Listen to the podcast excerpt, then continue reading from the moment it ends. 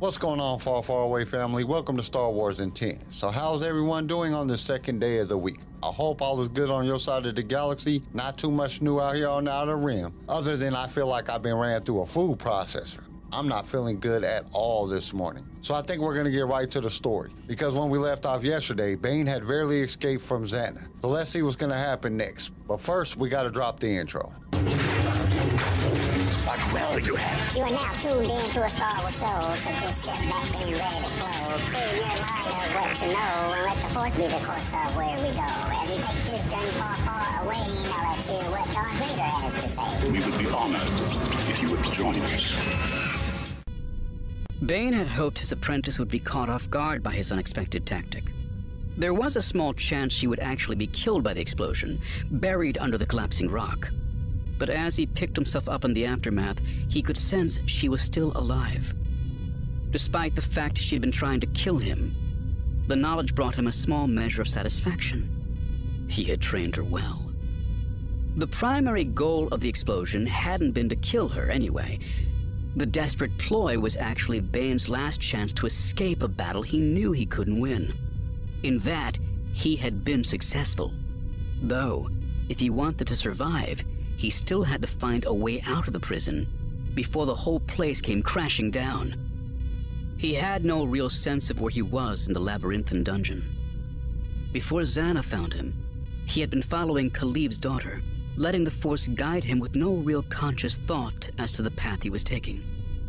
Reaching out with his mind, he sensed that the princess was gone now. But Bane had slaughtered more than a dozen guards during his escape. They had to have shuttles somewhere in the facility, and even if he didn't know where to find them, he knew he could trust in the Force. He broke into a run, darting left and right down passages as they opened up without any thought or hesitation, doing his best to ignore the incessant howls of the evacuation alarms. Throughout his life, even before he had known who and what he was, he had been guided by the Force.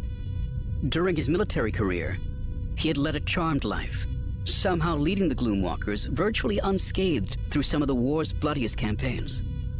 He had simply considered himself lucky or blessed with good instincts. He skidded around a corner, his boots losing traction for a second. At the same time, he felt the shock wave of a massive explosion rippling up from chambers somewhere far below. He fought for his balance and managed to keep his feet, accelerating down the next hall. It was impossible to tell if he was going in the right direction. The unadorned stone walls looked the same in every passage. He felt the reverberations of a second distant explosion, reminding him that he was running out of time. Yet the slope of the corridor was leading him upward, which encouraged him. It was only after he had begun his training at the Sith Academy on Korriban that he realized his incredible run of fortune had actually been a manifestation of the Force. Even before he was aware of its power, it had acted through him, shaping the events of his life by guiding and directing his choices and actions. Learning to harness that power, to take control of his destiny, rather than to let it keep controlling him, had allowed him to ascend to his current position. The Force had become a tool. Its power was his to command and bend to his will. But here, only minutes away from complete annihilation, Bane allowed himself to revert to the ways of his youth. Focusing on trying to find a way out would require effort and concentration that would only slow him down. He couldn't think and plan. He had to react and hope. He wheeled around another corner, sprinted down a short hall, and charged out onto a steel balcony overlooking a massive high-roofed chamber. He arrived just in time to see a shuttle with the Doan royal crest rising up and flying away. For an instant he thought the princess might be on board. However, when he reached out, he felt a very different presence piloting the craft. Someone with a powerful connection to the dark side. Bane couldn't allow his attention to be drawn by the mysterious individual escaping in the shuttle, however. He had a far more pressing problem. From his vantage point atop the balcony, he could clearly see the Iktotchi, who had led the ambush against him back at his mansion. She was dressed in the same black cloak, and she was standing beside a black and red shuttle. She had been looking at the escaping vehicle, but as it sped away, she turned to face Bane. Seeing him, an expression of satisfaction flickered across her features. I have been waiting for you, she called out to him. The last time they had fought, she had bested him. This time, he was unarmed and drained from his battle with Zannah. Yet he was still confident he could defeat her. Without the advantage of surprise and 20 mercenaries backing her up, she was no match for him one on one. And if she cut him with her poisoned blades again, he'd be ready to burn away the toxin before it overwhelmed his system. Bane grabbed the railing of the balcony and pulled himself over, ignoring the tremor caused by another explosion from inside the facility. His feet were already moving as he hit the floor below, driving him toward his foe. To his surprise, the Iktotchi didn't retreat as he bore down on her. She didn't even draw her weapons. Instead, she dropped to one knee and bowed her head, holding her hands out palms up as if presenting him with an offering. The unexpected reaction caused him to pull up short a few meters from her. At this distance, he could clearly see she was holding the hooked handle of his missing lightsaber, and what appeared to be his own holocron in her hands. A gift, my lord, she said, tilting her head to look up at him. You tried to kill me, Bane said warily, not taking his eyes off her. I was hired to capture you, she corrected. It was just a job. Now that job is finished. Reaching out, Bane took the hilt from her hand. His fingers slipped around the familiar curved grip and ignited the blade. The Iktotchi rose to her feet but showed no fear.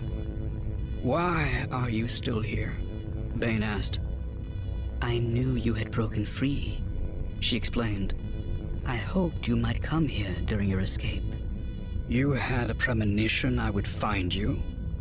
Bane was aware the Iktotchi were supposed to have precognitive abilities, but he had only the vaguest idea of how powerful or accurate their visions might be. Night after night, I have seen you in my visions, she answered. Our destinies are intertwined. What if your destiny is to die at my hand? He asked, raising up his blade. Neither of us is fated to die in this place, my lord. As if in opposition to her words, another explosion from inside the facility rocked the chamber. What do you want from me? Let me study under you, she implored, seemingly oblivious to the rapidly mounting danger from the collapsing prison. Instruct me in the dark side. Teach me the ways of the Sith. Do you realize what you are asking? Bane demanded. My existence has no meaning, the explained. You can give my life purpose. You can guide me to my destiny. What can you offer me in return? Loyalty, devotion, a shuttle to escape this prison before it collapses, and Caleb's daughter. The next explosion was close enough that they could actually hear it echoing from down the hall. I accept, Bane said, extinguishing his lightsaber after a moment's consideration. Less than a minute later, they were aboard the Iktotchi shuttle, leaving the stone prison and the final violent throes of its destruction behind them.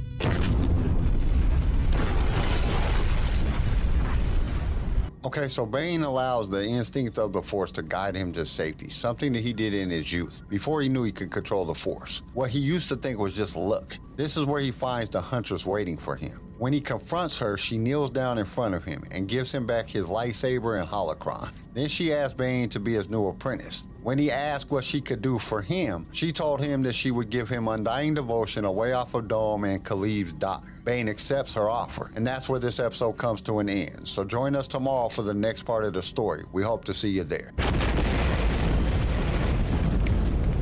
Thank you for listening to Star Wars in 10. Tune in next time for more Star Wars adventures. If you would like to listen to other episodes of the show, you can follow us on all major podcast directories. If you enjoyed the show, we would really appreciate a five star review. Once again, thank you for listening, and may the Force be with you. Star Wars in 10 was created by Kenai Shed and is distributed by Swaacast Network. This show was produced by Pigfield Media, sound designed by Theodore Thompson, research by Leslie Schneider. I am your host, Kyle, and we will see you next time in a galaxy far, far away.